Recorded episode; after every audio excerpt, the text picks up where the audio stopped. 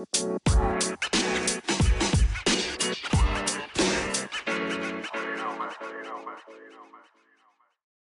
hey, super tof dat je luistert naar een nieuwe aflevering van de Positief met Pubers podcast. Mijn naam is Janneke en dagelijks beantwoord ik allerlei vragen via mail en DM van ouders die struggelen met dingen in de opvoeding van hun puber. Ik beantwoord deze vragen en in de podcast behandel ik elke aflevering een vraag met jou. Ik geef je mijn visie en ik neem je mee in mijn dagelijks leven. Mocht je dat nog niet gedaan hebben, abonneer je dan op deze podcast, zodat je geen aflevering meer mist.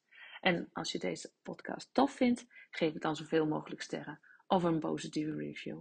Hoe meer positieve reviews, hoe meer platforms als Spotify en Apple Podcasts deze podcast gaan aanbevelen aan andere ouders die deze podcast nog niet kennen. Daardoor kan ik groeien met deze podcast. Maar wat ik nog belangrijker vind, daardoor kan ik nog meer ouders bereiken die met soortgelijke struggles zitten als dat jij misschien zit. Je zou me enorm plezier mee doen. Dus dank je wel alvast. En nu gaan we gauw beginnen. Hey, goedemorgen, middag, avond en super tof dat je weer luistert naar een Positief met podcast. Allereerst, dankjewel dat jij abonnee bent op Spotify, iTunes, weet ik veel op welke manier je luistert. Want als ik het dan heb over de Spotify, ik heb gewoon de 3000 volgers aangetikt. En dat vind ik gewoon zo tof, echt, echt. En ja, dat kun je nog niet zo lang uh, uh, zien. Maar heel af en toe kijk ik in mijn statistieken en dan zag ik laatst dat ik, uh, of zag ik van de week dat ik al boven de 3000 zat. Dus dank je wel ervoor dat je trouwe luisteraar bent of dat je elke keer afstemt op deze podcast. Goed. Mocht je mijn nieuwsbrief volgen, dan, dan weet je hier al wat over. Mocht je dat niet doen, dan is dit een hele leuke, leuke podcast waarin ik even kort een aantal momenten deze, van de afgelopen week met je deel. Want de titel, uh, nou je hebt hem al gelezen, dus soms is het zo voorspelbaar wat een puber nodig heeft. En het is echt zo, want het is soms gewoon zo voorspelbaar, zo eenvoudig, dat je eigenlijk al, ja, nou in mijn geval dat ik al wist dat ik goed zat, maar toch de vragen stelde om, om erachter te komen. En dan, ja, weet je, als je dan ook in zo'n situatie zit en dan kan denken van, oh ja, maar dat dacht ik al. Of, of dat zei ik je toch. Misschien herken je dat soort momenten wel. Nou, dat had ik dus ook vorige week. Um, van de week ben ik namelijk begonnen met een super toffe opdracht op een middelbare school. Uh, zij hebben me benaderd met, met de vraag of ik wil meekijken in een aantal klassen. En, en zij gaan om drie klassen. En in die drie klassen um, spelen allerlei uh, dingen. Uh, waardoor er een uh, aantal hulpvragen zijn ontstaan. Uh, met name motivatieproblematiek en drukte in de klas. Nou ja, mogelijk herken je de verhalen wel van, uh, van je puber. Nou, motivatieproblemen en drukte spelen vooral een rol in die klassen. Daar hebben docenten last van. Sommige leerlingen uit die klas hebben daar last van. Anyhow, ik reed dus van de school naar huis. En ik dacht na over mijn dag. Dus ook al onderweg uh, uh, hoe ga ik reageren? Wat ga ik doen? Wat gaan hoe gaan die leerlingen het vinden? Nou, en toen dacht ik bij mezelf, ja weet je, ik kan heel veel voorbereiden, kan het ook niet doen. Dus ik ben eigenlijk uh, heel open, die, uh, want ik begon met klasobservaties, die klasobservatie, of de klas ingegaan. En toen ik binnenkwam, werd ik begroet met een, hey, wie ben jij en wat kom jij hier doen? Door een jongen die, uh, die op tafel lag. En ik moest eigenlijk wel lachen. Want ik dacht, ja, weet je, oh, ik vind dat zo heerlijk. Zo lekker zichzelf. En dit is natuurlijk ook een vorm van aandacht zoeken, kwam ik later achter. Maar dat is helemaal oké. Okay. Dus ik stelde mijzelf voor. Ik zocht een plekje in de klas en maakte mijn aantekening van mijn observatie. En Tijdens de uitvaluren zocht ik die leerlingen op om even een praatje te maken. Wat ik eigenlijk heel erg leuk vind om te doen. En misschien wel het een van de leukste dingen vind om te doen. Gewoon in gesprek gaan met die jongeren over wat hen bezighoudt. En hoe in school ervaren. En dat. En je merkt altijd, ook, weet je, ik ben een nieuweling. Ik kom natuurlijk net kijken. Ik heb één uurtje meegedraaid. En die mevrouw die allerlei vragen stelt, dat ben ik dus.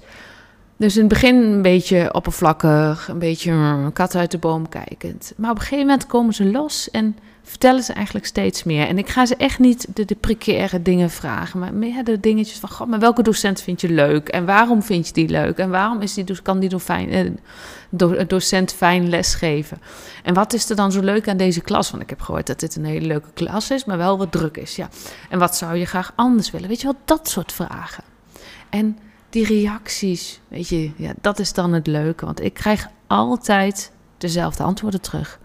nou ja, de fijne, leuke docenten die door pubers fijn en leuk worden ervaren, zijn duidelijk, maar niet te streng. Hebben humor, geven ruimte voor inbreng en zeggen wat ze doen en doen wat ze zeggen.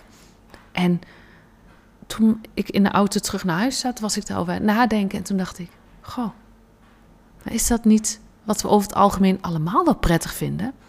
Dus bepaalde duidelijkheid en niet van je moet, je moet, je moet, je moet.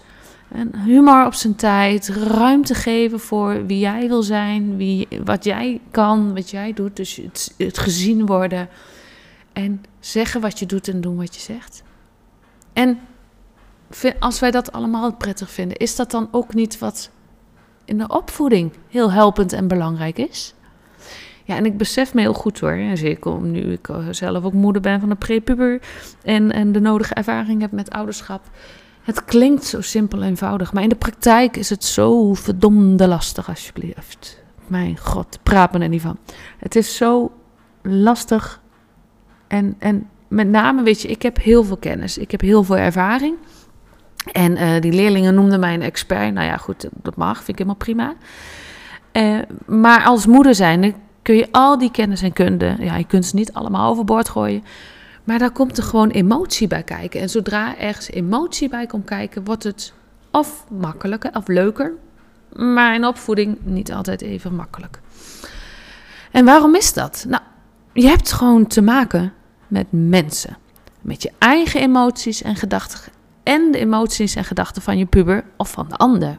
Degene die tegenover je staat. In dit geval dus je puber met je eigen kind. En als ik dan eens over mezelf nadenk en hoe ik reageer in die situaties.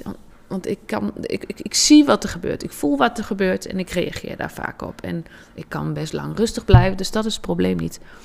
Maar waarom is dat dan zo verdomde lastig? Want weet je, we kunnen toch allemaal wel duidelijk zijn. Of uh, niet te streng zijn. Uh, met humor gaan opvoeden. En ruimte geven. Zien dat je puber is. En ja, consequent blijven, want dat is het eigenlijk. Als ik daar toch eens het antwoord op zou kunnen hebben, zou dat dan helpen? Zou ik, als ik de, de magical twist wist of zo, zou het dan, zou het dan makkelijker worden?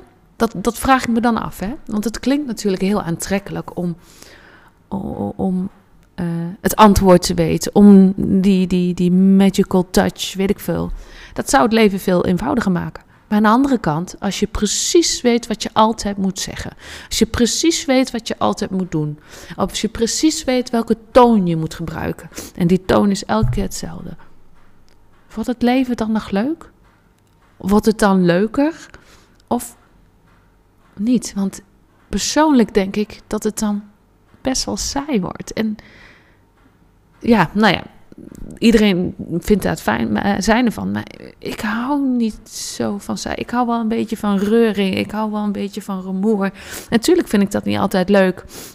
Maar wanneer, als ik het dan heb over mijn kind, of als ik kijk naar de leerlingen in de klas, wanneer ze altijd op dezelfde manier zouden reageren, dan, dan speel je eigenlijk als docent gewoon je rol. Uh, je doet je ding en je bent klaar dat maakt je werk dan toch niet interessant. Het is toch juist leuk om die interactie aan te gaan, om juist met die verschillende mensen te maken te hebben. Want wij zijn allemaal mens. Wij zijn allemaal unieke wezens, een eigen persoon. En dat is iets waar we zo trots op mogen zijn. En trots aan de ene kant en jezelf kunnen zijn aan de ene kant neemt niet weg dat het ook soms verdomde lastig kan zijn. Maar ik weet zeker dat het echt de moeite waard is. Daar ben ik van overtuigd. Daar ben ik van overtuigd in die opdracht op die scholen waar ik ben. Daar ben ik van overtuigd in de opvoeding. Hoe langer wij onze kinderen kind kunnen laten zijn in de zin van puurheid, hunzelf en, en dat, hoe meer profijt ze daarvan hebben in hun latere leven. Tuurlijk moeten we ze dingen leren. Tuurlijk hebben ze te maken met, met regels en afspraken waar ze zich aan moeten houden. Ja, natuurlijk hebben ze daarin af en toe correctie nodig. Ja, maar daar leren ze ook van. Daar leren ze ook de dingen van. En daarin eh, weten ze gewoon, en dat probeer ik mijn kinderen en dat probeer ik de docent ook altijd te meegeven. Je hebt dan de kaders. En die kaders, ja, nou, die stel je, spreek je samen af met de kinderen. En binnen die kaders hebben zij de ruimte om zich te ontwikkelen en zich te bewegen. En ja, het is puber eigen om af en toe op te zoeken waar die lijn ligt van uh, wat acceptabel is en wat niks acceptabel is. Maar dat, ergens doen ze dat bewust, omdat ze het voor zichzelf nodig hebben om te, op te zoeken. Ik doe dat zelf ook, moet ik heel eerlijk bekennen. Nou, heel eerlijk bekennen. Ik, ik, ergens ben ik er ook wel trots op dat ik in mijn werk lekker soms buiten de kaders kan denken. En meer kan denken dan het, het, een, een bepaalde structuur of een bepaalde regelomgeving. Dat je toch een, bepaalde maas in de wet kan vinden. En dat doen pubers ook. En weet je, dat is helemaal oké. Nu moet ik, terwijl ik dit zeg, moet ik denken aan uh, een, een, les die ik ooit eens heb bijgewoond. En dan was dan, uh, op die school was dan de afspraak dat uh, de, de, de telefoon in de, in de tas moest voor in de school. Dit was nog voor, voor die afspraken die we nu hebben op scholen. En op een gegeven moment tijdens de les hoor ik een jongen, die was naar het toilet geweest, en die komt terug en die zegt, ja, tegen een andere klasgenoot, ik heb dit en dit cijfer voor wiskunde. Ik zei, oh, interessant. Ik denk, hoe kun jij dat nou weten als je telefoon daar in de tas zit, weet je wel? Nou, even later, een andere jongen naar het toilet komt weer terug. En nu hoor ik zeggen, ja, ik heb dit en dit cijfer voor wiskunde.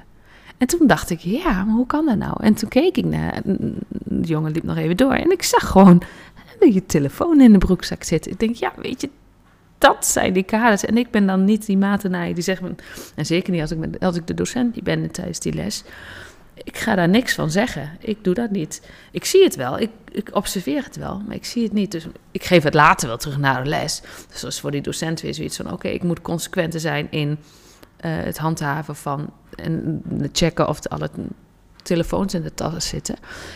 Maar dat soort dingen, dat maakt iemand een eigen persoon. Dat maakt een puber een puber. Weet je, die die zoeken die grens op. Dat hebben ze nodig om te ontdekken wie zij zijn en wie ze willen zijn. En binnen bepaalde context, binnen bepaalde kaders. En dan, ja, dan gaan ze wel eens op zoek naar: oké, maar hoe ver kan ik gaan? En zeg nou eerlijk, dat, dat doe jij toch op jouw manier ook wel eens met dingen? Doen wij op de, nou ja, als je het dan hebt over de weg. Ik rij ook al bijna altijd te hard buiten de bebouwde kom. Dan rij ik niet 80 of 60, nee, dan rij ik 90 of 70. Om, waarom? Omdat ik 60 te langzaam vind. En is, mag het? Nou, officieel niet. En als ik gepakt word, is dat mijn verantwoordelijkheid. Maar die keuze maak ik omdat, nou ja, daar mijn eigen redenen van heb. En ben ik dan een slechte persoon? Nee, absoluut niet. Tenminste, dat vind ik niet. Is die puber een slechte persoon omdat hij die, die kaders opzoekt? Nee, niet. Die, die is gewoon aan het ontdekken en, en dat is oké. Dus als ik het antwoord zou hebben, dan, dan zou ik hem je geven hoor. Maar ik vraag me af of dat nodig is. Wees zo duidelijk als je kan duidelijk zijn. Wees niet te streng. Heb humor. Humor is zo belangrijk in de opvoeding. Geef ze het gevoel dat ze inbreng hebben. Dus onderhandel over afspraken.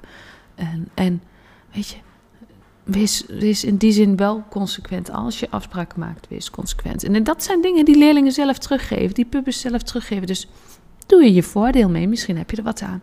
Want soms kan het zo eenvoudig zijn. Indirect zo verdomde lastig.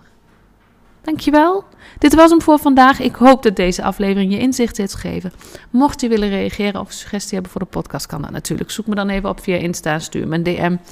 Wanneer je deze podcast waardevol vond, deel hem dan op je social media kanaal of met iemand die er wat aan heeft. Zodat we samen het leven van andere ouders en dat van pubers wat positiever kunnen maken. Dankjewel voor het luisteren en heel graag tot de volgende keer.